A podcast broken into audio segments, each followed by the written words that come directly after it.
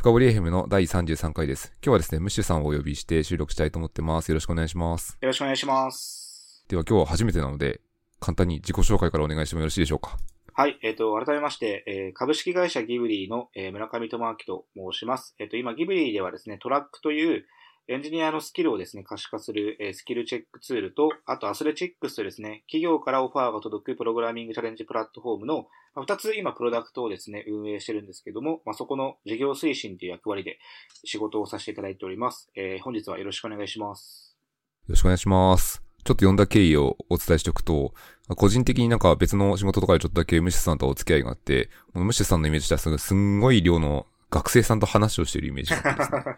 採用事情、特にエンジニア周りとか、あとはそのデータサイエンティストみたいなスペシャリスト周りの採用事情めちゃめちゃ詳しいんですよね。ので、もうその辺の話をちょっとね、掘り葉掘り聞こうかなと思って今日はお呼びしたいでございます。ありがとうございます。はい。のでですね、今日本題はですね、エンジニアの採用って大変だよねみたいな話をいろいろ聞きたいと思っていてですね、はい、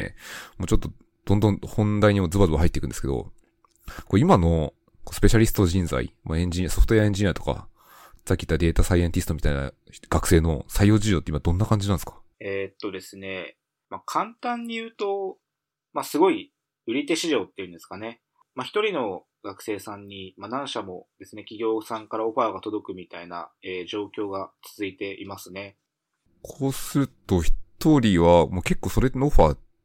て、学生によってはめっちゃ早くから持ってるとかそういう感じなんですか？そうですね。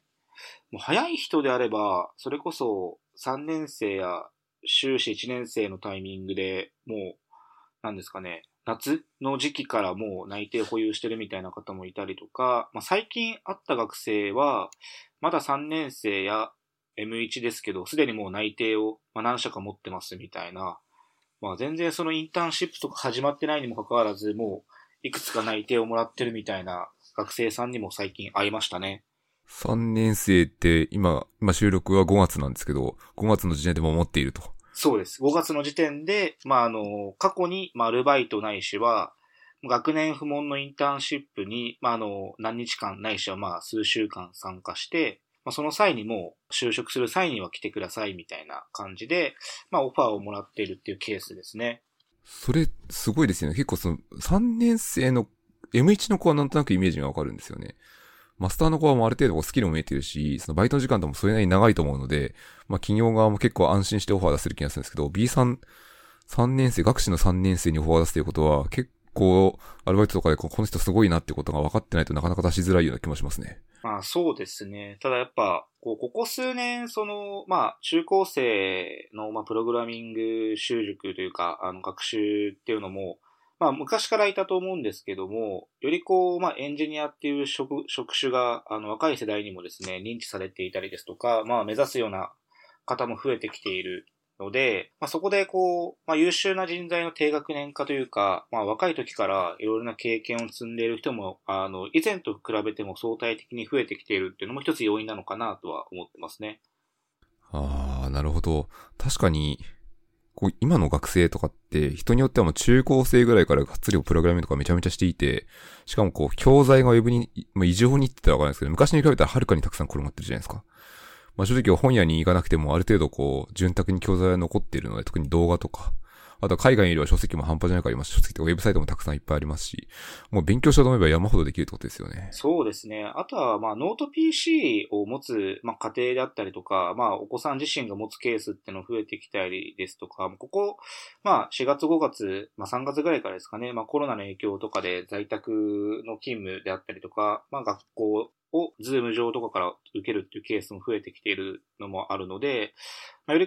一人一台みたいな方向にも進んではいるのかなとは思いますね。なるほど。一人一台っていう方法が進むからこそ、その収納力も上げやすいですよね、人によっては。そうなんですよね。特に大学生とかって、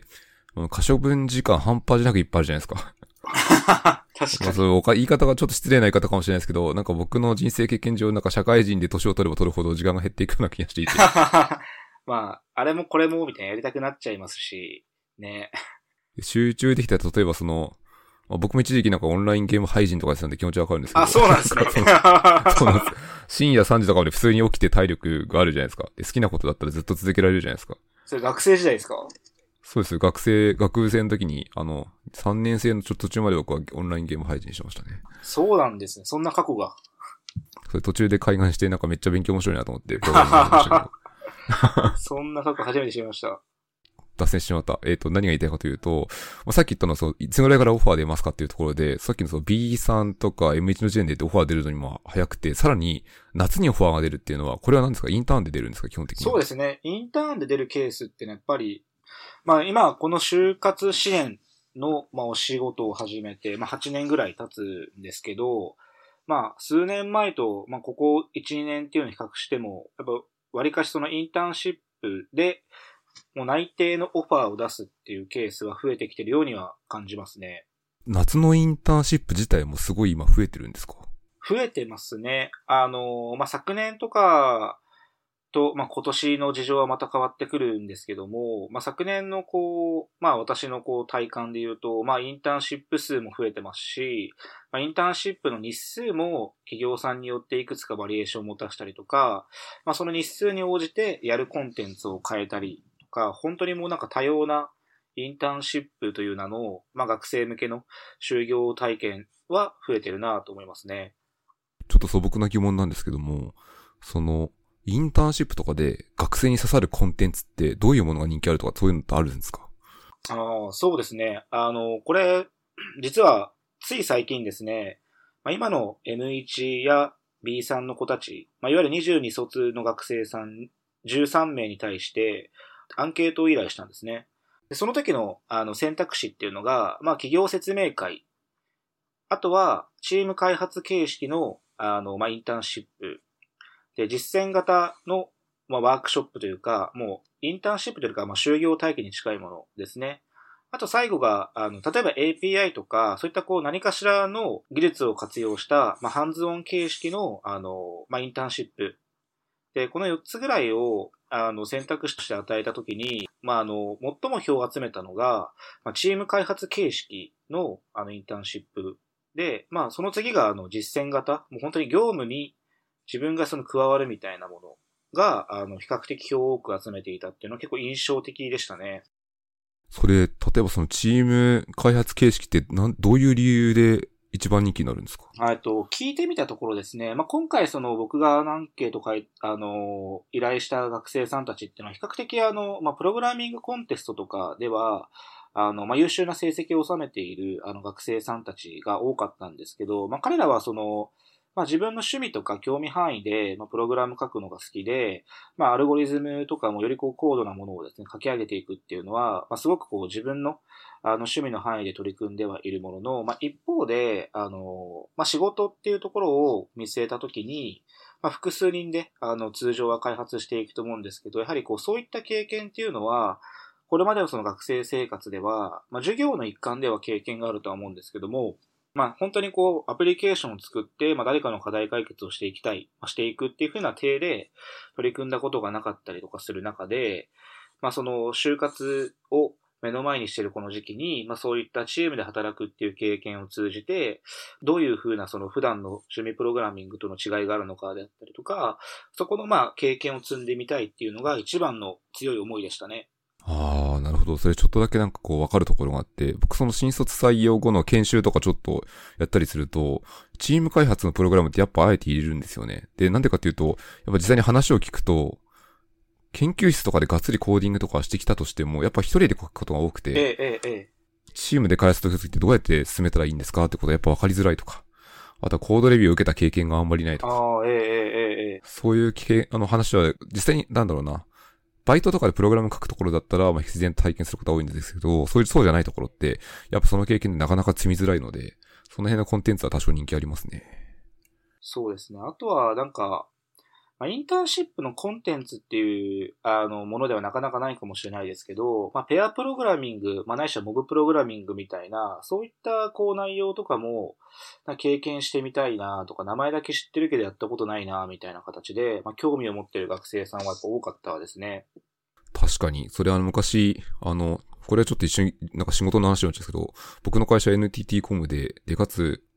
むしさんのギブリーと一緒にモブプロの、なんだろう、一種の研修コンテンツみたいなのやったんですよね。あれは確かに人気がありましたね。実際に第一線でコードを書いてる社員と同じモブチームに入ってコードを書くっていうのはなかなか面白い経験なので。いや、そうですよね。学生にとっては人気ありますね。うんうん。あれはすごいいい、まあ、学生にとってもいい学びがあるものだなと思いますね。いいですよね。社員にとっても今の学生ってこんなん使ってるんだっていう気づくチャンスにもなったりするので、お互いに学びがあるいいコンテンツですよね。うん。あれは素晴らしいなと思いますね。ありがとうございます。じゃあですね、ちょっと続きに行ってですね、今の学生って、例えば、スタートアップとか大企業とかって、特にエンジニア系の学生ってどういう思考があったりするんですか？ああ、これもですね、結構、まあ、比較的、まあ、いわゆるスタートアップとかベンチャーって言われるような、まあ、スタートアップとかベンチャーっていうのも、まあ、設立年数とか規模感みたいなものだったりとか、はたまたま、志みたいな、いくつかこう、まあ、定義とか考えはあると思うんですけど、まあ、一言で、まあ、スタートアップやベンチャーみたいなところで、語るとすると、やっぱなんかスタートアップやベンチャーって言われるような会社を目指すような学生さんの方がやはりこう多いなっていう印象は抱きますね。これもなんかどういう理由なんですかね。やはり力をつけるにはスタートアップの方がいいからとかそういう理由になるんですか。まあ、特にもうすでに力があるないしはまあ社会人から評価をされていて、まあ自分はそのファーストキャリアとしてまあある程度の力を発揮できるんじゃないかって思ってるような方からすると。まあ、一般的なイメージで言ったら大企業さんっていうのは、しっかりとステップを踏むことによって、まあ、自分の能力を開花させていくとか、組織にいい影響を与えていくっていう形で、まあ、着実にこう、まあ、階段を上っていくイメージを持たれているケースがやっぱ多くて、まあ、一方で、まあ、スタートアップやベンチャーっていうのは、若干成果主義といいますか、まあ、活躍できる人には年次関係なく活躍の場を与えていこうっていうふうなイメージが、やはり強く、入るようで、まあ、結果的に、力がある方や、そういった環境で、さらなるこう自分の成長を目指したいなって思ってる方からすると、まあ、スタートアップやベンチャーと言われるような、もしくは言ってるような会社に興味を持つ傾向が強いなと思いますね。ああ、なるほど。それは確かに一般論で言うと、やっぱり大企業の方が年功序列って残ってるところが多いと思うんですよね。うん。ので、なんかその学生が言ってる気持ちは、なんか今ならよくわかります。うん、そうなんですね。ただまあ、一方で、まあここ1、2年ぐらいですかね、なんか大企業の方も、まあ能力ある学生さんたちに、まあ自社をアピールして、そういった方たちのこう、これまでのような、こう、一括採用ってくくりからまた違った、まあチャンスを与えるような傾向も見えてきている中で、まあ学生さんの中でも、大企業っていうところの言葉だけで毛嫌いせずに、まあ、その会社の本質を見極めることによって、まあ、単なるこの、まあ、設立年数とか規模感っていうところ以外の部分で、まあ、会社を見極めようとして、結果的にそういった、大企業って言われるようなところに、就職を決めていく力ある子っていうのはやっぱ見かけるようにはなってきたなと思いますね。ああ、なるほど。そういうケースもあるんですね。結構学生によってだいぶ傾向がそれだと違いますね。面白いですね、今の。いや、そうなんですよ。結構やっぱこれは、本当にこう、年々企業側の方も、まあ、学生側の方も、移り変わりがあるですね、変化の激しい、特にこう、就活戦線の中で、うん、まあ、頭を悩ましながらも、選択肢は広がりつつあるのかな、学生さんにとっては、と思いますね。これあれですね、この先なんかこう、大企業が採用市場で生き残るための道が一筋、なんかこう、見えてるような気がしますね。そうですね。でも、それで言うとなんか、大企業に勤めてる方からしたときに、なんかそういう、いわゆる相対的にその世代において能力が高い人たちを、まあ、欲してるのかどうかっていうところは、まあ、僕もその仕事でいろんな企業の中の人事の方やエンジニアさんとの話す機会も、まあ、たくさんありますけど、まあ、実際どうなのかなっていうのはすごく疑問に思うというか、なんかぜひなんか興味深いなっていうところではありますね。今のどうなのかなってどういう意味ですか？まあ、本当に、まあ、いわゆるその能力が高い人たちを、現場として欲しているのか、まあ、とりあえずその若い人たちの中でも、まあ、上積みと言われる人たち来てくれた方が、まあ、会社としては優秀なんじゃないかぐらいの、まあ、考えで、そういったレベルの高いというか、優秀な人たちが欲しいなと思ってるのかであったり、その実際のところはどうなのかなっていうところは、まあ、すごい気になる部分ではありますね。ああ、なるほど。それも確かに各社ちょっと色が出そうな気がしますね。そうなんですよ。まあ、なんか、あくまで完全に僕個人の意見だと、最近こう内製するようなポストが徐々に増えてきているので、なんかもう、だから自分の会社もなんかポストして採用的なことやっていて、もう完全にもうプログラムを書きまくるポストだけで先行しますっていうのも出してるんですよ。へー。なんか前にいたその WebRTC のスカイウェイってチームとかまさにそこに入れますよってポストが今回はもう新卒から出ていてとかなので、そこの欲してるものはもう完全にバリバリのプログラマーですね。バリバリソフトウェアエンジニアを探してますね。あ、そういうポストが今あるんですね。今そう出始めてますね。多分これそう同じような動向がいろいろ各社で出てるんじゃないかなって気もします。うんうんうんうんうん。というので今ちょっと出ちゃったんですけど、次の質問がもう一個あってですね、何かというと、これムシュさんに改めて聞きたいのは、職種別選考って何ですかっていう質問があって、最近の動向だと思うので、これを聞いてもいいですか？そうですね。まずその職種別選考の前に、まあ、一般的なその新卒採用で多いのが、まあ、職種や業務内容を限定にしない、まあ、一括採用っていうものが、まあ、もともと日本では主流だったのかなと思いますね。まあ、入社した後の研修を経て、まあ、個々人の適性と、まあ、その時の配属可能な事業や職種に応じて個々人の最初の配属先や職種を決めていくっていう風な仕組みですね。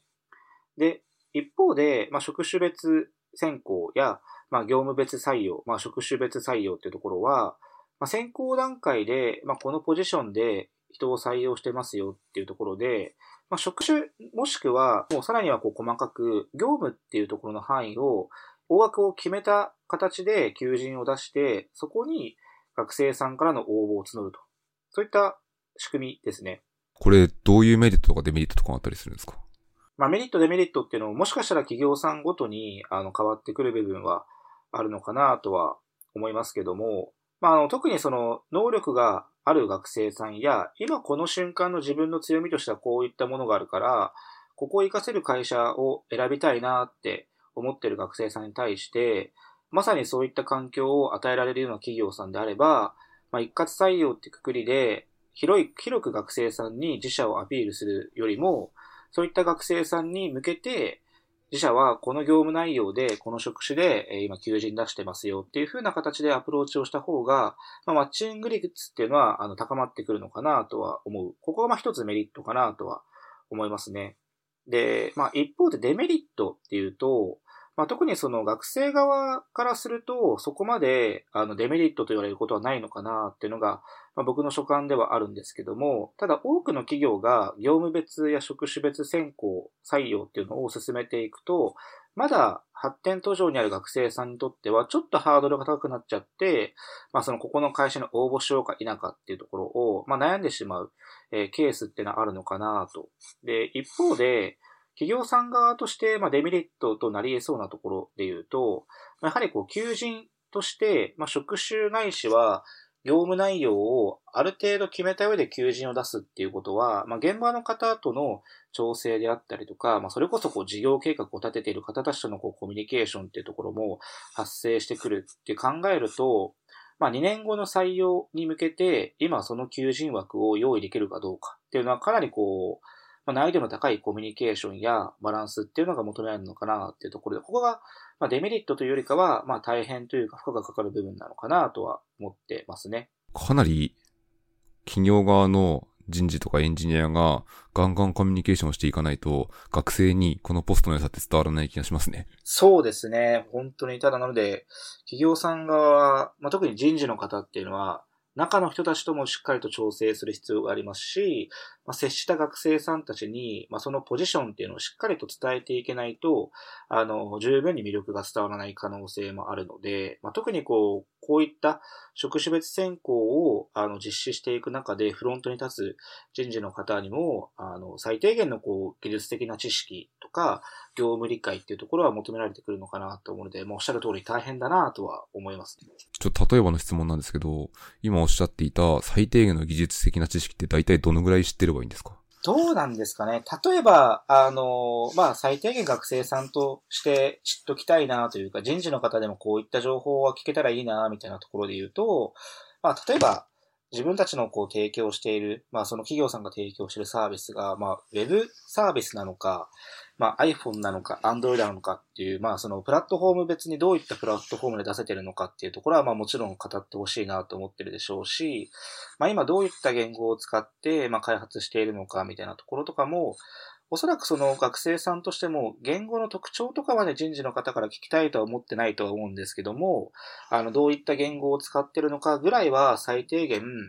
パッと話から出てくると、あ、そうなんだって形で、学生さんの興味を引くこともできますし、より細かいことを話したいなっていう風な雰囲気を学生さんから感じれば、すぐさま、じゃあエンジニアさんにすぐつなぐから、よかったら話に来ないみたいなところまでつなげていけるのかなっていうところで、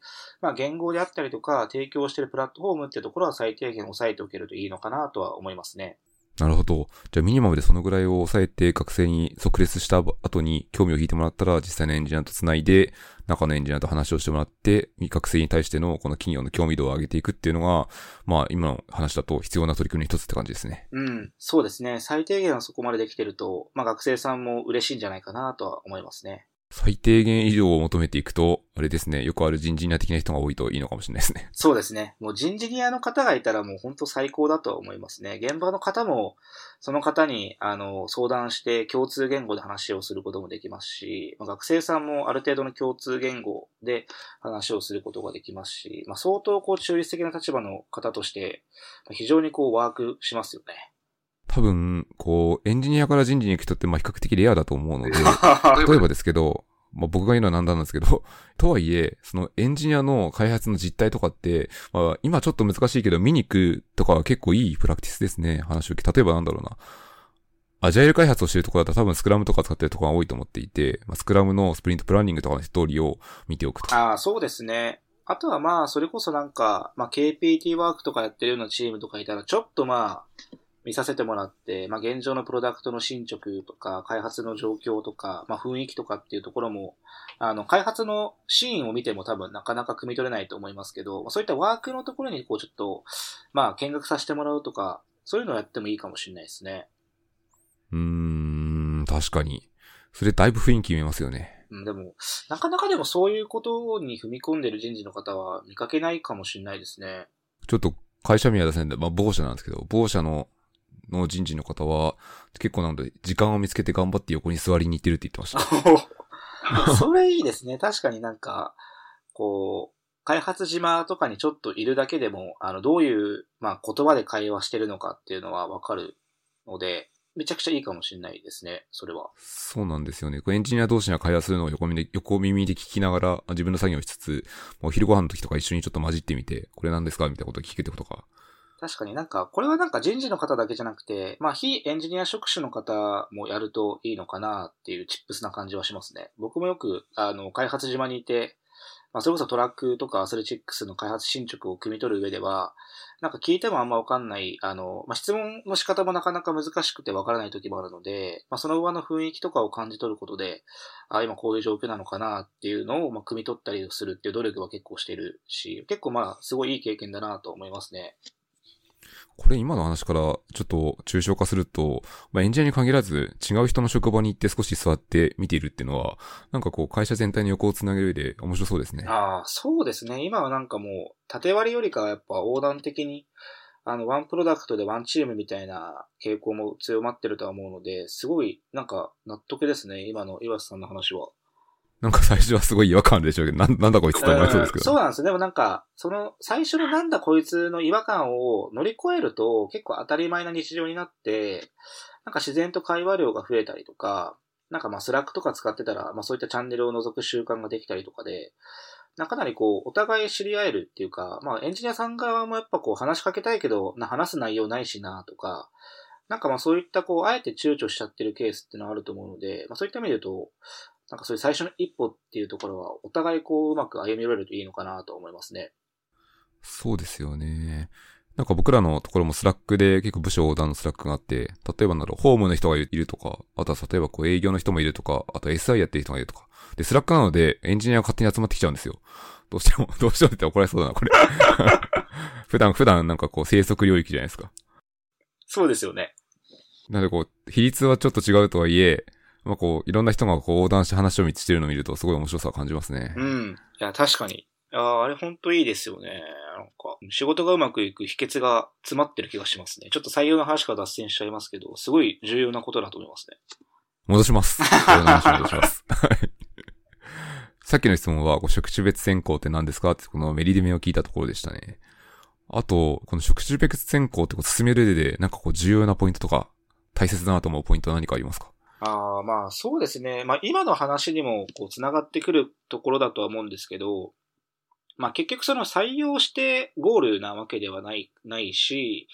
まあそのエンジニア組織で活躍することだけがまあゴールではなくて、まあ結果的にはそのプロダクトが伸びる、売上が上がるであったりとか、まあ経営状態が良くなってくるっていうところで、まあ今はこう、まあ技術的な部分がどんどんコモディティ化していく中で、やっぱ人ってすごく重要な、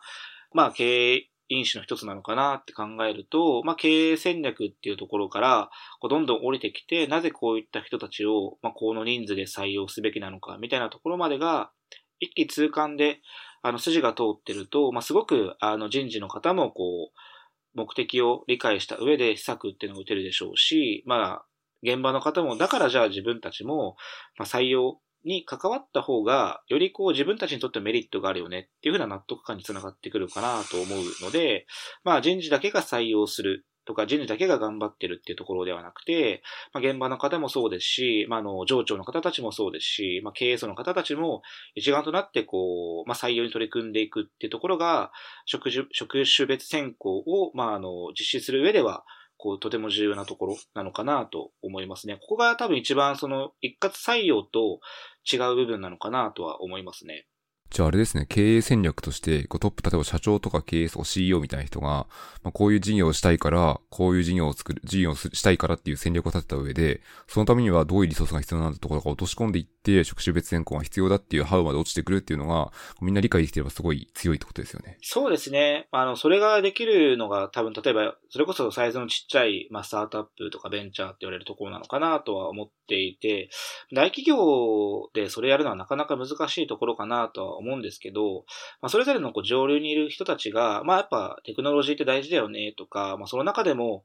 デリバリーするだけじゃなくて、そのやっぱコアとなるソフトウェアを作る人たちがいないことには何も始まらないしなっていうところで、エンジニアを採用することの意義っていうところを理解してもらいつつも、まあとはいえ自分たちは専門的な知識が持ってないから、そこはもう分かってる人たちを信頼して任せようみたいな形で、立場関係なくお互いを信頼し合うことによって、うまく企業のサイズに関わらずですね、ワークしていく部分もあるのかなとは思うので、スーパーマンがいるのが一番かもしれないですけど、まあそうじゃなかったとしても、こう、お互いのこう、まあ持ち合い持ち合いじゃないですけど、まあ、そういった形で信頼し合えるとすごくいいのかなって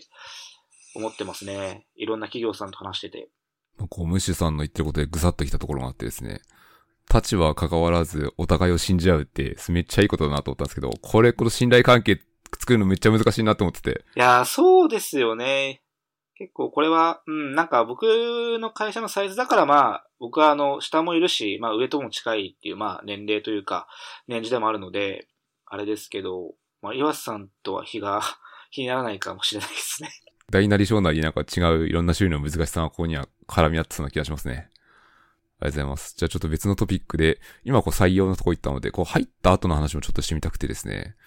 入った時に、ミシャさんが今まで話してきた学生とかって、やっぱ職種別じゃない学生もたくさんいるはずで、その時って、やっぱ依然とした配属ガチャ問題って結構あるんですか？これはやっぱ、ありますね。実際に、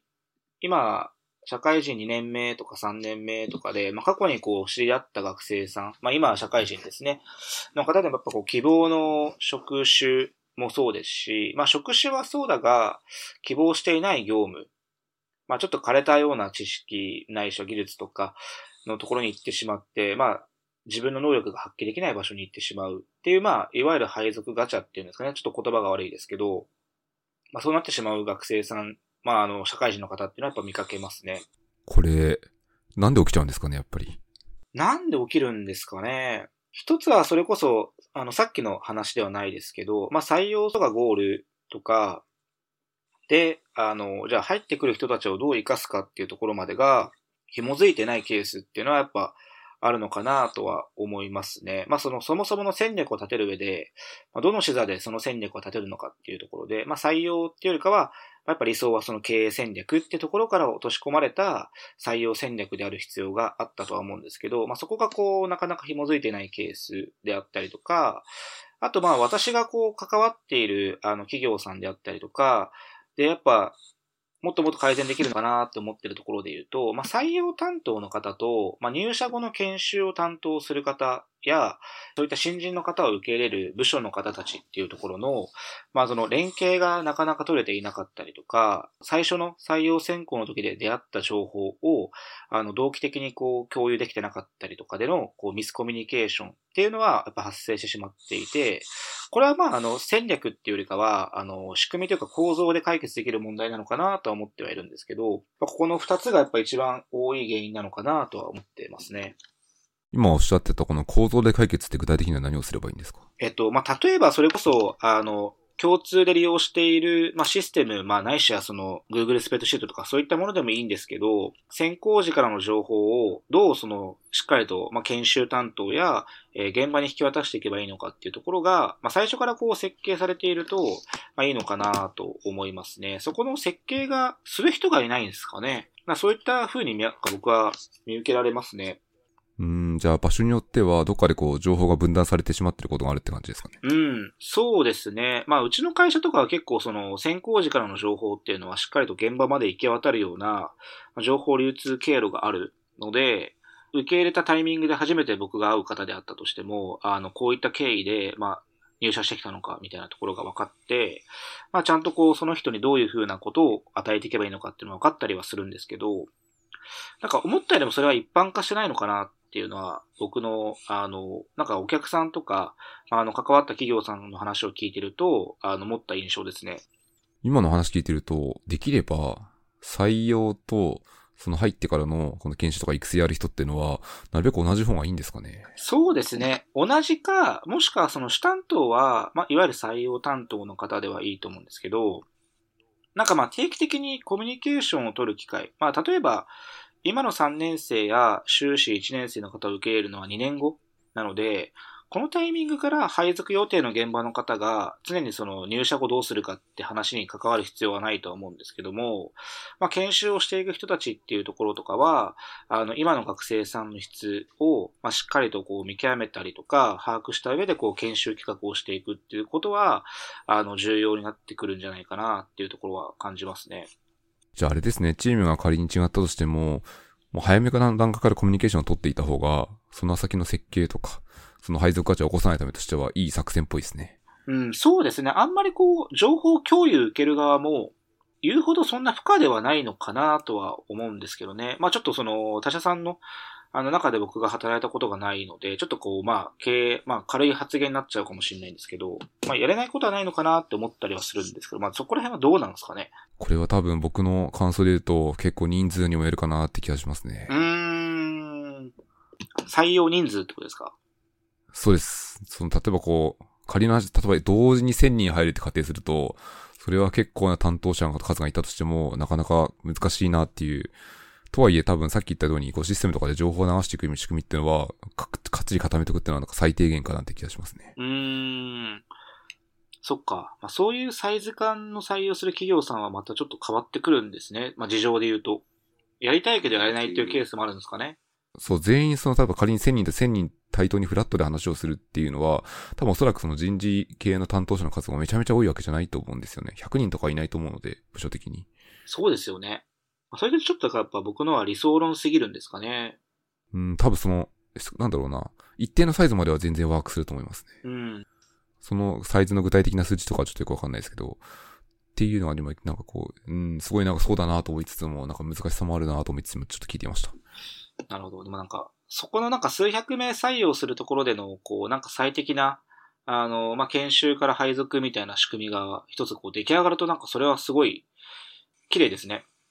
確かに。これ多分あれですね、各社超悩んでるんでしょうね、大きな企業って。いや、悩んでそう。なんか人事屋の方がいるとなんか解決しそうな、すごい安易な。プラットフォームとか、そのシステム戦略とかはだいぶ、筋のいい選定になるかもしれないですね。確かに。これエクセルだったら多分死ぬじゃないですか。死にそうっすね。すごいカラムがぐちゃぐちゃになって、その情報を取り出すだけでこう、なんだろう、フリーズするエクセルが出来上がりそう。重すぎて。でも、やっぱそういう採用情報というか、まあそういったデータをどう、やっぱ、最初にこう格納するかっていうところから設計するとなんかいいのかもしれないですね。確かに。そう思います。ありがとうございます。じゃあ、ちょっともうちょっと話をしたくて、今さっき配属ガチャのところから来たんですけど、配属ガチャを乗り越えて、それなりの配属があったとしても、最初ってみんなこう結構新入社員の研修があったりしますよね。で、結構新入社員研修って難しさがやっぱあって、こう特に今までの一括採用だと、全員一律で大体同じ検証するっていうのは結構多かったと思うんですよね。過去多分数十年前とかは。で、最近ってさっきおっしゃってたように、こう能力差がバラバラなので、もう B さんとか M1 の時にもう凄まじい能力を身につけてるって分かってる学生が入ってくるわけですよ。でそうすると、一括研修してしまうとやっぱ腐ってしまう可能性もあって。同じ、全く興味のない湧かないというか、あまりにも簡単すぎてみたいなこともあったりするわけで、そうすると、なんかこう各社の効果的なエンジニア研修ってどんなんなんだろうなとか結構悩むところがあってですね、うん、こう、武者さんのところって研修もやられているので、なんかどういう方針で考えてるとか、そういう話のをお聞きできるとありがたいです。ありがとうございます。そうですね、今、うちがその取り組んでいる、最適な研修の運営に関しては、まずその、内定自体、ないしは入社直後でもいいんですけど、技術的な観点における、知識量や、その技術力っていうところをある程度、定量化して、新入社員がいると、その中でのこう、レベルが高い低いとか、上中下みたいなところで、それをその、なんか、レベル、ランクっていうよりかは、グルーピングっていう観点で、まず分類して、最適な研修提供をしていくことが重要なのかなとは、思いますね。技術的な研修においてはですね、社会人基礎力とかっていうのは、やはりこうエンジニアだから学ばなくていいとかやらなくていいって話ではないと思うので、共通して全職種が学ぶべきものと、能力差に応じて適切なコンテンツを提供していくってところが切り分けていけるのが最初のスタートなのかなとは思いますね。確かにそのビジネス的な話とかって。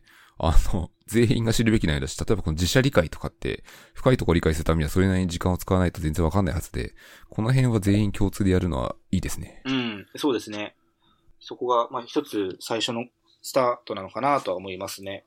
で、その後グループ分けした場合って、どんな感じのコンテンツを用意していくんですか？それぞれに。それこそそのコンピューターサイエンス出身ではないけど、エンジニア職で配属予定っていう方は、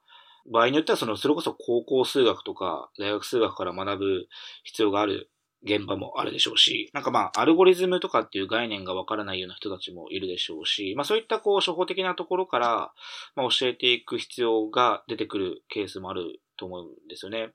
それはやっぱ全然大学院で情報科学系専攻に所属した人たちからすると、怠けちゃうというか、すでに知っていることなので、面白みはなくなっちゃうのかなと思いますよね。確かにこの部分って面白みなくなっちゃうプラス、なんか思ってたのは、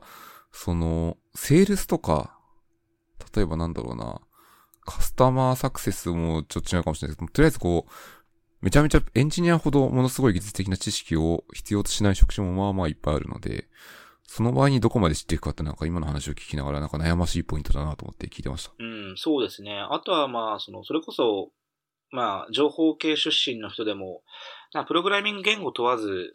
アルゴリズムが書けるみたいなレベルの人もいれば、それこそサーバーサイドプログラミングだったりとか、アプリケーション開発の経験がある人からすると、やっぱ教えるべきスタートラインっていうのは変わってくるのかなとか、なのでやはりこう、ある程度のそういったレベルごとの募集団っていうのがグルーピングできるのであれば、やっぱそういったこう適切なコンテンツっていう提供は一つ重要なポイントなのかなと思ったりはしますね。レベルごとの募集団のグルーピングのこの切り分けってどうするんですか？うちが関わる場合とかは、今冒頭で説明させていただいた、トラックというサービス自体が、実装の経験であったりとか、アルゴリズムが書けるかどうかみたいな形とか、知識があるかないかっていう形で、能力っていうのを可視化することができるので、その可視化した結果をもとに、グルーピングの参考材料にしていくっていうところで一つ今、お役立てできるように、サポートさせてもらってますね。なるほど。例えばですけど、トラックを使った場合に、この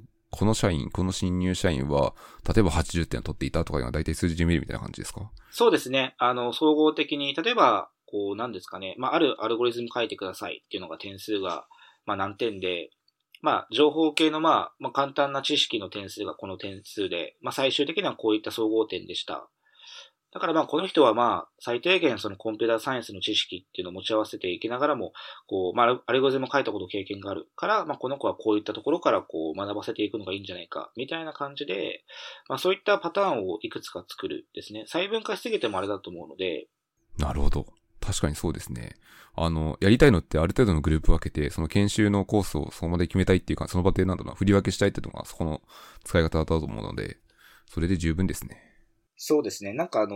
一番悲しいなと思うのが、能力がある人たちが研修内容の退屈さを感じてしまって、まあ耐えきれなくなっちゃった場合に、まあ早期離職につながっちゃうようなリスクもそうですし、まあ一方で研修内容が難しすぎて、まあ、未経験の方が、過度にハードルを感じてしまって、結果的にこう自分が合わないんじゃないかみたいな形で、まあ、自分のその能力適性っていうのをこう見誤ってしまうっていうケースの、このやっぱ二つは避けた方がいいのかなとは思っていますね。せっかくその企業側も、この人であれば活躍できるんじゃないかっていうふうに思って、まあ、入社をしてもらっているわけなので、っていうところでやっぱその、入った後のこうケアっていう部分においても、まあ、研修内容の最適化っていうところはとても重要なところなのかなとは思ってますね。まあなんかこう、5月とかのゴールデンウィークを上げた時に、もうすべてこう、なんだろうな、燃え尽きてしまって、めっちゃ離職したいっていう声がどっかで毎年出るじゃないですか。聞きますよね。なんかこう、季節の風物詩だなと思って僕見てるんですけど。なんかそれは避けられますからね、うん。当たり前になっちゃってるのはちょっと、変えたいところですよね。どこまでがまあ現実的に変えれるかっていうところはまた別問題だと思うんですけども、まあせっかくやっぱ夢を抱いて入っているし、まあ企業側もやっぱ受け入れている事実があると思うので、なんとかこう解決策はあるとは思うんですけどね。やっぱこうグループ分けをした上である程度スキルがある人に関しては、よりなんかチャレンジングな研修をしていくっていうのは、まあなんか僕も昨年やったのですごいわかるんですけど、すごい効果的ですよね。モチベーションめちゃめちゃ上がりますし。あ、やっぱそうですか。めっちゃ高まってましたね。こんな研修を受けられるなんて的な声もめっちゃ上がりますし、これやっててよかったなっていうのはめっちゃ思います。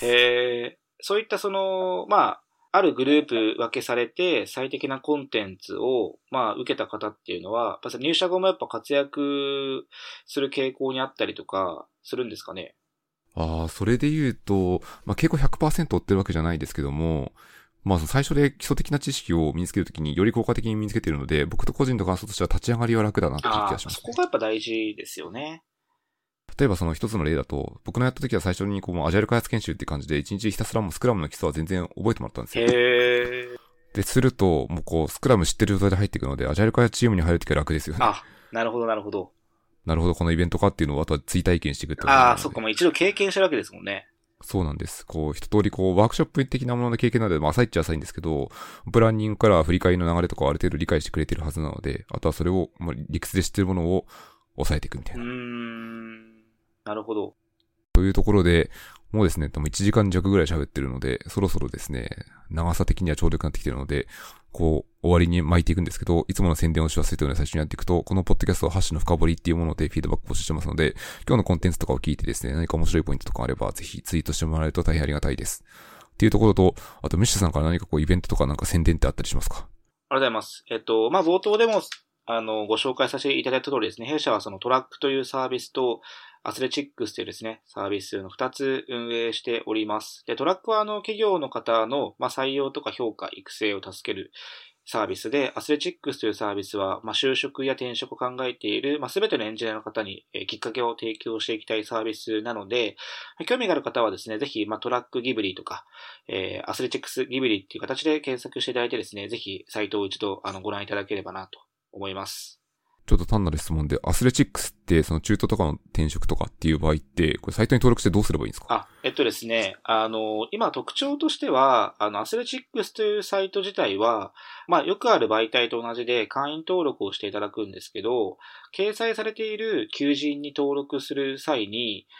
応募のタイミングでトラックから、各企業がですね、取り決めた、採用試験が届くんですね。例えば、レジュメになかなか書ける情報がない、まあ、中途の方もいらっしゃると思うんですよね。まあ、守秘義務的な内容とかも含めて。ってなった時に、まあ、己の能力っていうところを正しく企業の方に理解してもらう上で、まあ、まあ、企業さんが設定した、試験っていうのをですね、受けてもらうことによって、自分の能力を正しく可視化することができると。で、企業側も誤ったですね、過大評価ないしは過小評価をすることもですね、避けられるっていうところで、ここが一つですね、ユーザー動線として他社さんの媒体とは違うところですね。その企業が課す問題ってもう千差万別だと思うんですけど、例えばこう代表的なものってどういうものが出たりするんですか？そうですね。ちょっと具体的な、内容っていうのはなかなか申し上げにくいんですけど、企業さんと話をしていて、なんかよく設定されるパターンで言うと、なんか実は普通に四則演算みたいな簡単な、プログラム書かせるような問題とかを、逆にこう、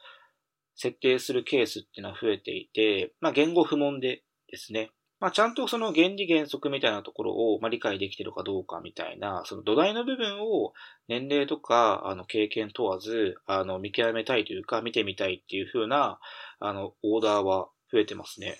ああ、なるほど。じゃあ本当にある程度のシンタックスをちゃんと覚えてれば絶対解けるっていうレベルのやつですね。うん、そうです。もうノリとしてはもうフィズバズ問題ぐらい、フィズバズよりも簡単だ今のは。ね、フィズバズのちょっとこう改変したような問題とか。もあるんですけど、そういった問題とかが結構選ばれてるのかなとは思いますね。それ以外でも数百問あるんですけど。あ、なるほど。じゃあ問題のプールがあるから選べようによっては選べるってことですね。そうですね。なので本当に企業さん独自にそのプールから自社に合う問題をだいたい2問3問ぐらいですかね。多くても選んでもらうって感じですね。あれですね。こう一種のこの簡単な足切りって言ったら失礼かもしれないですけど、それにも使えそうですね。うん。そうですね。そういった不足がやっぱりあるとは思いますね。なのでそれが求職者と企業にとっていいのかどうかは、実態はそれぞれだとは思うんですけども、これまでその能力の可視化をなかなかそのレジュメだけではできなかったような方が、このアスレチックスを通じて、新たなですね、きっかけを見つけてくれると、すごくいいのかなって思いで、あえて、そういうこう、採用試験というですね、ものを今取り入れてみてるっていうのが僕たちのこう、思いというか仮説の部分ですね。これをすることで、こう、これまでそのなかなか通常の転職市場では、こう自分のことをアピールできなかった人が、能力可視化をすることによって、新たなキャリアのきっかけを得ることができるんじゃないかなというふうな思いを持ってますね。確かにそうですよね。いや、最初にちょっとだけでもいい、簡単なものでもいいので、こう、それができるってことは、少なくとも思いを持って何かしら必ず勉強したりしてるはずなので、そこでこう気持ちもちょっと見れますし、あとちょっとテク性も見れるかなと、最近思ったのは、たまたまハテナさんのインターンシップ、夏のインターンシップの応募の要項を見ていて、最後に応募するためにはトークンが必要ですと書いてあって、で、トークンを発行するためにはドッカーコマンド打たないといけないんですよ。で、ドッカーコマンドは打ったことない人だったら、瞬殺とか秒で絶対できることが書いてあるんですけど、とはいえ、それってこう、普段からどっか触ってる人じゃないと、ちょっとハードルが高くなっちゃうものなので、そういうところで少しでもこう、勉強適性とか、普段使ってることみたいなことの、こう、仕草を見極めるっていうのは面白いなと思って見てて思いました。ああ、それは面白いですね。はい。ちょっと脱線しちゃいましたけど、そんなこと思ってました。はい。ということで、今ので、虫さんの宣伝をいただいたので、このポッドキャストはこれで終わりにします。どうもありがとうございました。ありがとうございました。